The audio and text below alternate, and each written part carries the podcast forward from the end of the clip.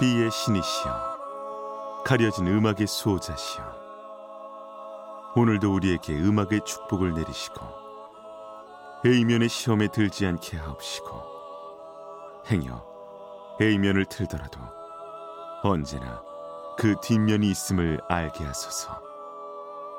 그리하여 다만 한 곡이라도 건져갈 수 있기를. 비맨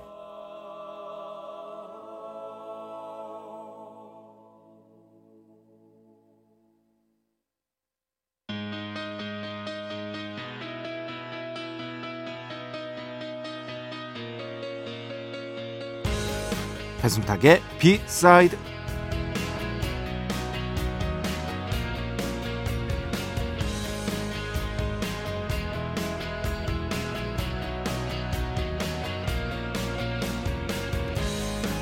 인간의 어리석음은 특히 자연을 통제하려 할 때 나타납니다. 과거 옐로스톤 국립공원 사례가 대표적이라고 할 수 있겠죠.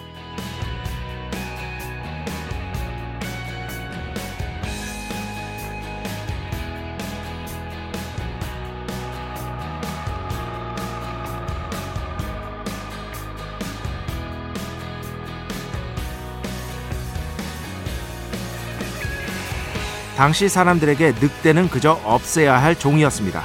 그래서 옐로스톤 국립공원을 만들면서 보기에 좋은 초식 동물을 보호한다는 명목으로 늑대를 다 잡아서 죽였죠. 그 이후에는 과연 어떻게 됐을까요? 생태계가 엉망이 되는 바람에 도리어 이 국립공원에서는 다시 늑대를 여기저기서 데려와서 풀어놨다고 합니다. 이후 국립공원 생태계가 다시 정상으로 돌아왔고요. 정말 그렇죠. 이 세상에는 원래부터 그러했던 것들이 있습니다. 그걸 오직 인간이 보기에 아름답게 바꾸고 싶다는 욕망만큼 우리가 사는 지구에 위험한 건 그렇게 많지 않을 겁니다. 2023년 1월 7일 일요일 배순탁의 B side 시작합니다.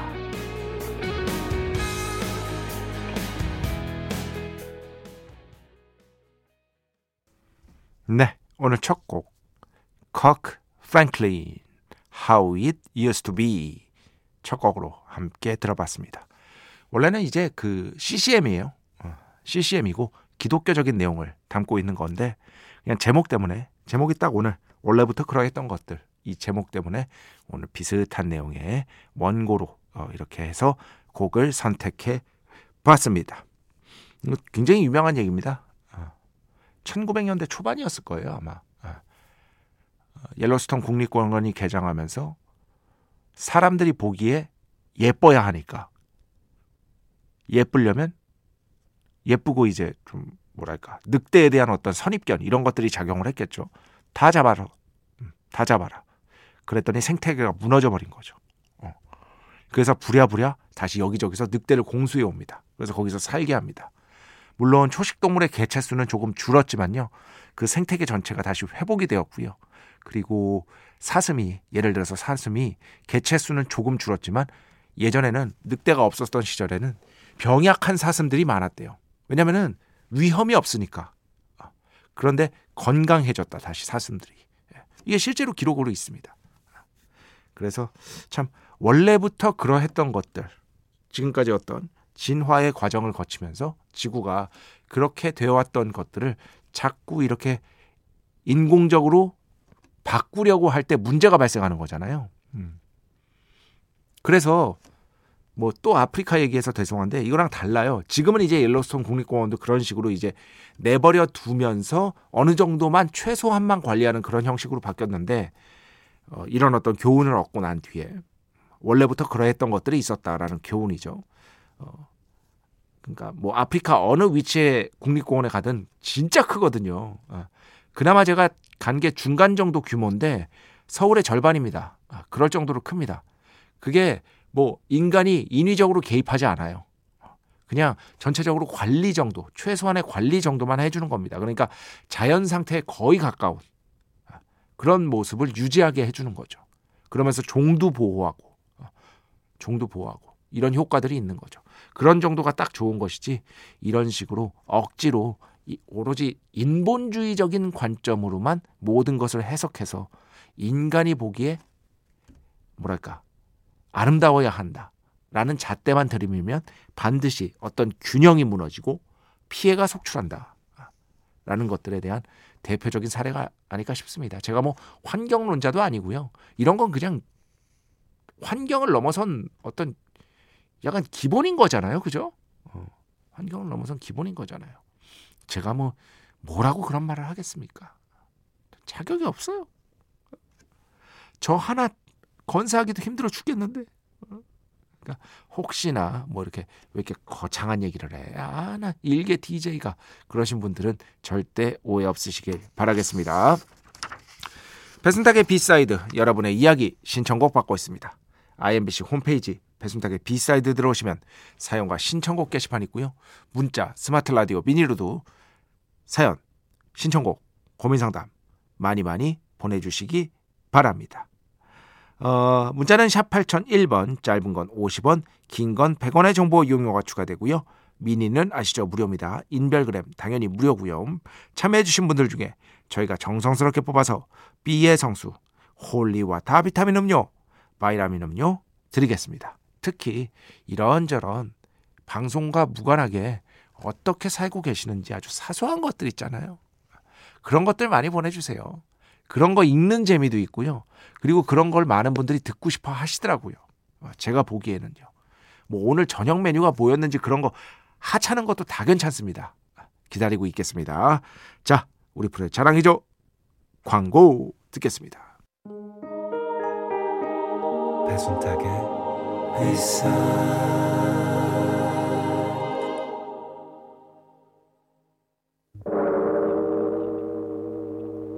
이 소리는 비의 신께서 강림하시는 소리입니다.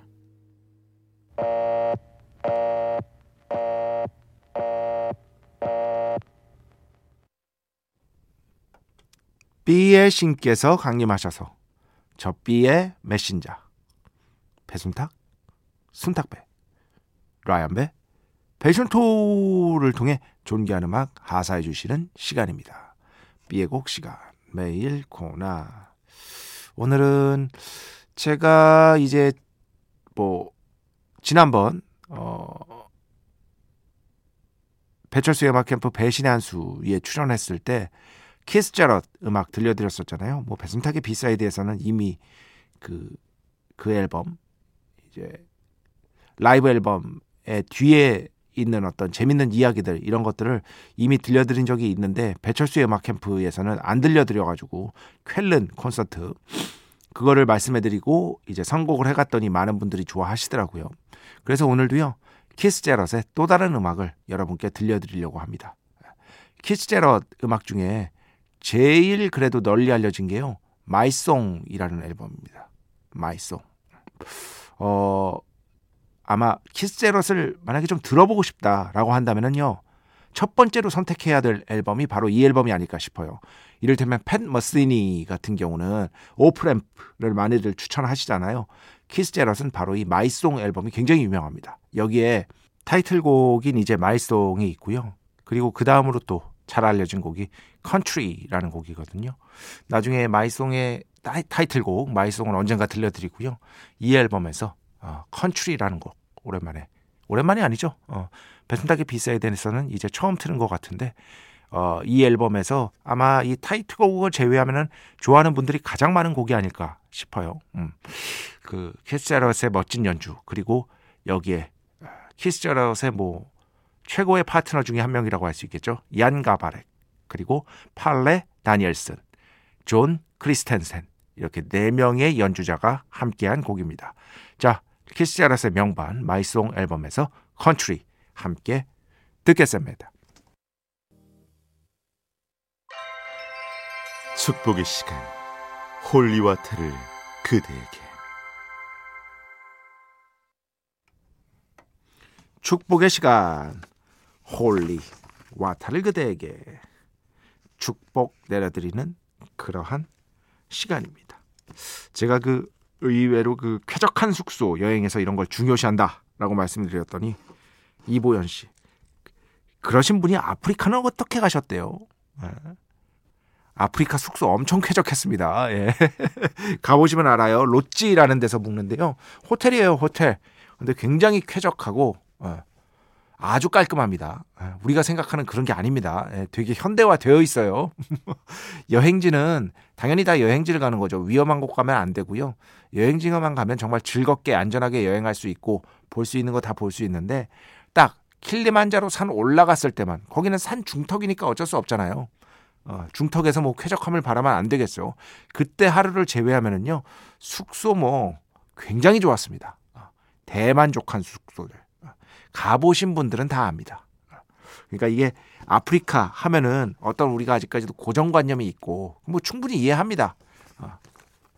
뭐 이렇게 막 우리한테 친숙한 대륙이 아니기 때문에 그런 것들을 갖고 계신 분들이 여전히 많은데 어, 가보시면 압니다. 뭐 어떻게 더 이상 들을 말씀이 없는데 굉장히 즐겁고 쾌적하게 여행을 갔다 온 비맨인 것이다. 음, 최윤화 씨, 비맨 조금 늦었지만 새해 복 많이 받으세요. 새해에도 비사이드와 함께하겠습니다. 올해도 비맨께서 선사해 주시는 비의 음악들 잘 듣겠습니다. 감사합니다. 최은지 씨, 이게 참 좋아요. 음악을 잘 모르는 사람도 이런 음악이 있구나 하고 감탄하게 만드는 곳이 바로 비사이드죠. 이거 이상이 없습니다. 제가 방송을 하는 목표 그 자체라고도 볼 수 있어요. 저한테서 뭘 얻겠어요? 어? 인생에 뭐 철학을 얻겠어? 아니면은 뭐 좋은 목소리가 있어요? 뭐 제가 뭐가 있어요? 어? 하지만 음악만큼은 음악만큼은 그 어디에서도 자주 들을 아예는 아니에요. 자주 들을 수 없는 그런 음악을 선곡하려고 진심으로 노력을 하고 있습니다. 어, 김방현 씨. 저는 책을 회사에서 나오는 복지 포인트로 사는데요. 오. 그 복지 포인트가 90 몇만 돼서 좋다고 알려진 책들 그냥 막 삽니다. 아, 이게 뭐 그런 게 있습니까? 저는 뭐 이런 식으로 이렇게 복지 포인트를 주는 회사를 다녀본 적이 없기 때문에 예. 물론 제가 좋아하는 작가 책도 마구마구 사요. 안 읽은 책이 그래서 벌써 50권 음냐. 언젠가는 읽겠죠. 예. 언젠가는 읽겠죠. 책은 일단 사놓는 것이다. 그 다음에 보는 것이다. 라는 얘기 있다는 거 저도 압니다. 그런데 인간적으로 안 읽은 책이 너무 많아요, 저는. 50권이 뭐야. 예. 훨씬 넘습니다. 그렇기 때문에 그런 말씀 드리는 거예요. 조금 줄여야겠다. 너무 욕심이다. 라는 생각이 들 수밖에 없는 상황이다. 이런 정도로 알아주시면 되겠습니다. 음, 어디 갔어요, 이거? 조재희 씨. 안녕하세요. 클래식에 대해서 전반적인 걸 알고 싶은데요. 어떤 책은 읽으면 좋을까요? 클래식 책은 진짜 많아요. 대중음악 책보다 훨씬 많습니다. 인터넷 서점 같은데 찾아보시면은요, 진짜 많거든요. 그 중에서 그냥 저 평점 높고 독자 서평 좋은 것들 있잖아요. 그런 것들 위주로 보시면 돼요. 아주 기초부터 알려주는 그런 클래식 책들도 정말 많거든요. 그러니까 부담 없이 이런 거는요. 한번 직접 찾아보시고 고르시면은요. 어렵지 않게 선택을 하실 수 있을 겁니다. 한번 이렇게 인터넷 서점 들어가셔 가지고요. 쭉 한번 보시기 바랍니다. 네. 어, 음악 두 곡 듣겠습니다. 먼저 하재영 씨 신청곡인데요. 바바보사 트리오 라이프 신청합니다. 보사노바도 한창 유행한 적이 있었는데 그게 언젠지 했는데 벌써 2000년대 초중반이었네요. 비맨 시간이 너무 잘 갑니다. 보사노바는 그런데 아, 영원히 살아남을 장르죠. 영원히 살아남을 장르라고 할 수 있겠습니다. 뭐 1960년대부터 이미 인기를 얻었으니까요. 지금 뭐 역사가 얼마야? 60년이 넘었네요. 그죠? 거의 70년 됐네요. 나중에 보사노바 얘기 한번 해야겠다. 꼭 여름에 얘기하라는 법 없잖아요. 그죠, 여러분? 예. 보사노바는 어떤 장르인가? 삼바는 뭐고 보사노바는 무엇인가? 뭐 이런 것들 대략적으로 또 한번 예전에 설명해 드린 적이 있는데 다시 한번 설명해 드리도록 하겠습니다. 하재영 씨 신청곡 바바보사 트리오 Life 듣고요. 그 다음에는요 인디아 쇼의 음악입니다. 김미영 팀장님 신청곡인데요. 피처링 대한민국의 자랑은 아니고 미국인입니다. 그런데 어머니가 한국 분이시죠. 박씨입니다. 박씨 앤더슨 그런데 미국에선 팩 보통 이렇게 부르는데 우리는 그냥 뭐 알고 있으니까 앤더슨 박 Moving On 이렇게 두 곡 듣겠습니다.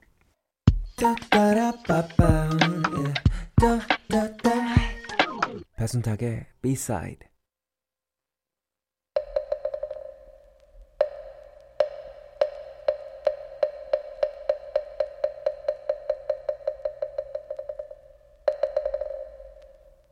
노래가 긴 게 죄는 아니야. 노래가 긴 게 죄는 아니야 시간입니다. 자, 오늘은 어제 예고를 해드린 대로 015B의 라이브 앨범에서 두 곡을 이거를 원래는 당연히 붙어 있는 곡이 아닌데요. 라이브에서 같이 붙여서 라이브를 한 적이 있어요. 그거를 이제 앨범에 수록을 했죠. 바로 015B의 둘 다 대표곡이라고 할 수 있겠는데 H에게 그리고 난 그대만을 어제 이 난 그대만을 스튜디오 버전을 여러분께 들려드렸죠. 어, 이 라이브 앨범 정말 아껴서 많이 들었고요. 특히나 뭐 이 H에게는 명 뭐 발라드라고 할 수 있겠고 난 그대만을 진짜 그 신해철 씨의 목소리 예. 참 이렇게 신나는 곡을 부르는데도 사람을 이제는 뭐 아련하게 만드는 그런 목소리라고 할 수 있겠죠. 어, 어, 이 라이브에서요. 공일오비는 이제 뭐 보컬을 따로 두는 어, 밴드였으니까 보컬들이 다 직접 참여를 했습니다. 그래서 이 라이브도 당연히 H에게는 윤종신 씨가 부르고요. 그 뒤에 난 그대만을 신해철 씨가 딱 나와서 부릅니다. 이 두 곡을 이어놨으니까요. 오늘 이 라이브 앨범에서 이 두 곡 함께 듣도록 하겠습니다. 한 9분 40초 정도 되는데요. 아마 지루하실 틈이 없을 겁니다. 자, 오늘 노래가 긴게 저는 아니야. 015B 라이브 앨범에서 H에게 난 그대만을 듣겠습니다. 아, 아 조금 울컥했습니다. 학창 시절 생각나가지고 예. 학창 시절에 015B 너무너무 좋아했어요. 015B 3집 테이프를 누구한테 빌려 들었는지도 기억이 납니다. 1집, 2집 다 좋아했는데 3집이 진짜 엄청난 화제였었거든요. 근데 그때 제가 용돈이 모자라가지고 지금 영국에 살고 있는 제 친구 이태림한테 이태림한테 내가 빌려줬나? 아니면 내가 빌린 건가? 이태림한테 제가 넥스트 홈 앨범을 빌린 건 기억이 나거든요. 근데 3집을 내가 용돈이 모자라서 걔한테 에이, 모르겠다. 하여튼 예, 엄, 엄청 좋아했습니다. 예, 그때 생각도 나고 뭐 그렇습니다. 1집, 2집, 3집, 4집, 5집까지는 저 진짜 공일오비 광팬이었습니다. 신해철 씨는 뭐 말할 것도 없고요. 윤종신 씨 음악 아, 독서실에서 엄청 들었죠. 그런 시절이 있었습니다. 그런 제가 막 윤종신 씨랑 같이 방송하고 막 신해철 씨랑 같이 방송하고 천운이라고 생각합니다. 천운. 천운. 복 받았다고 생각합니다. 감사해야 한다고 생각합니다.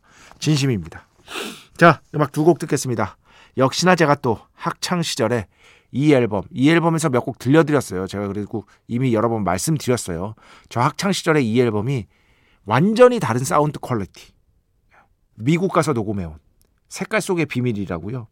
그래서 그때 음악 잡지에도 크게 났던 게 기억이 나요. 그리고 이 앨범이 그 그때 복제 테이프가 워낙 많아서 그 원판임을 증명하는 고 뭐 이렇게 반짝반짝거리는 게 붙어 있었어요. 이건 원판이다. 오리지널이다. 복제가 아니다. 라는 거를 거의 최초로 붙였던 그 작품 중에 하나가 어, 바로 이 앨범입니다. 이승철 씨의 색깔 속의 비밀. 그 중에서 작은 평화 같이 듣고요. 그 뒤에는요. 마이 케미컬 로맨스의 음악으로 가져왔습니다. Disenchanted. 이렇게 두 곡 듣겠습니다. 네. 마이 케미컬 로맨스 Disenchanted. 그 전에 들으신 곡은 이승철 작은 평화. 자, 오늘 마지막 곡입니다. 레너드 코헨 작곡, 제프 버클리의 버전으로 정말 유명하죠. 펜타토닉스, 뭐 유튜브의 보노 등도 이 곡을 불렀습니다. 본조비도 불렀는데 어, 별로예요. 어. 본조비 제가 정말 좋아하는데 예. 아닌 건 아닌 겁니다. 자, 할렐루야 나윤선 씨의 버전으로 오늘 마무리하도록 하겠습니다. 제가 배순탁의 1타 영어에서 예전에 불렀던 곡이기도 하죠. 관심 있으신 분들은 절대 찾아보지 마시고요. 오늘도 내일도 비의 축복이 당신과 함께 를. 비밀